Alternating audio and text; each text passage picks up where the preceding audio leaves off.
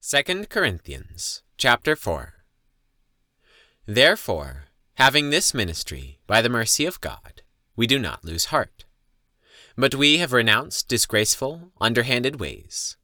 We refuse to practice cunning or to tamper with God's word. But by the open statement of truth, we would commend ourselves to everyone's conscience in the sight of God. And even if our gospel is veiled, it is veiled to those who are perishing.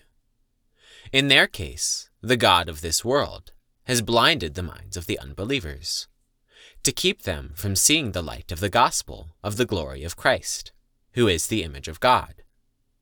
For what we proclaim is not ourselves, but Jesus Christ as Lord, with ourselves as your servants, for Jesus' sake.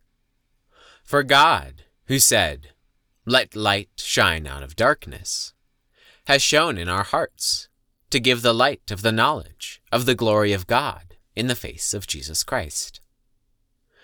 But we have this treasure in jars of clay, to show that the surpassing power belongs to God and not to us.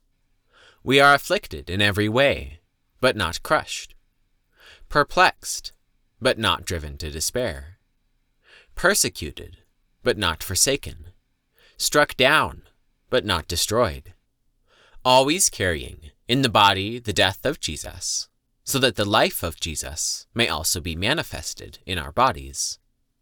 For we who live are always being given over to death for Jesus' sake, so that the life of Jesus also may be manifested in our mortal flesh. So death is at work in us, but life in you. Since we have the same spirit of faith, according to what has been written. I believed, and so I spoke. We also believe, and so we also speak, knowing that he who raised the Lord Jesus will raise us also with Jesus, and bring us with you into his presence.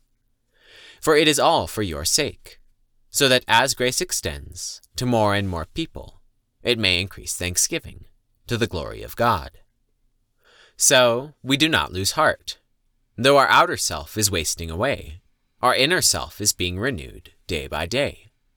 For this light, momentary affliction is preparing for us an eternal weight of glory beyond all comparison, as we look not to the things that are seen, but to the things that are unseen.